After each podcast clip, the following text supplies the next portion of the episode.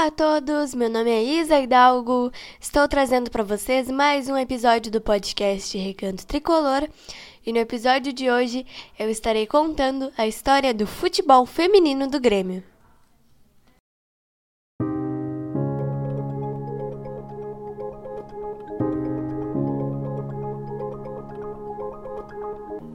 A mobilização a favor do futebol feminino parte de 2016 quando a FIFA apresentou um plano de sua visão de futebol para os próximos 10 anos, em que aponta uma maior valorização ao futebol feminino.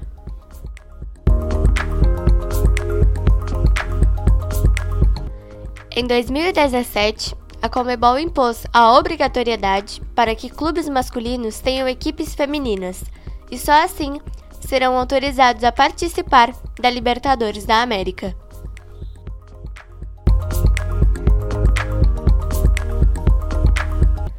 O Grêmio, assim como outros clubes brasileiros, começou então a pensar no seu projeto.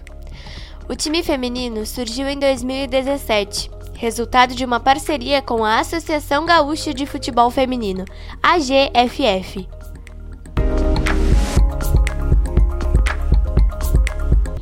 Desde então, as gurias gremistas vêm conquistando diferentes espaços no futebol feminino gaúcho e brasileiro.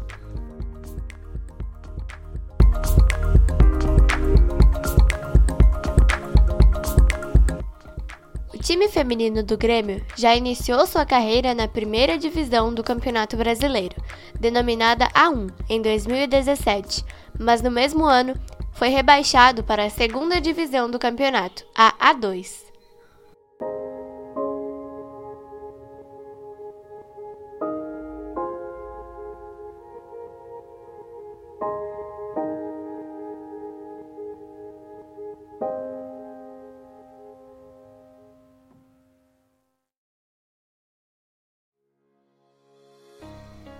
Em 2018, o Grêmio assumiu inteiramente a direção da equipe feminina, com o objetivo de preparar e moldar uma equipe competitiva para os próximos anos, já que em 2019 também se tornou obrigatório que os times da primeira divisão do Campeonato Brasileiro tenham equipes femininas, normas definidas pela CBF em 2017.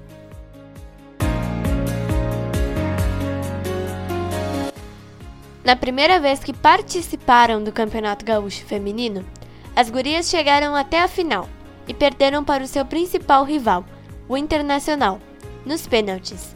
Já em 2018, o resultado foi diferente e elas levaram a taça do estadual para casa, ganhando de 5 a 3 nas penalidades.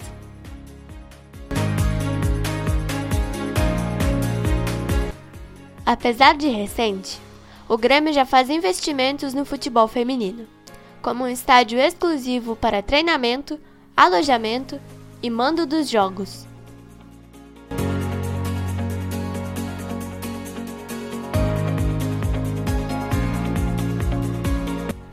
O estádio Antônio Vieira Ramos, conhecido como Vieirão, fica localizado em Gravataí e pertence ao Cerâmica Atlético Clube. Ele foi alugado pelo tricolor para a realização das atividades das atletas.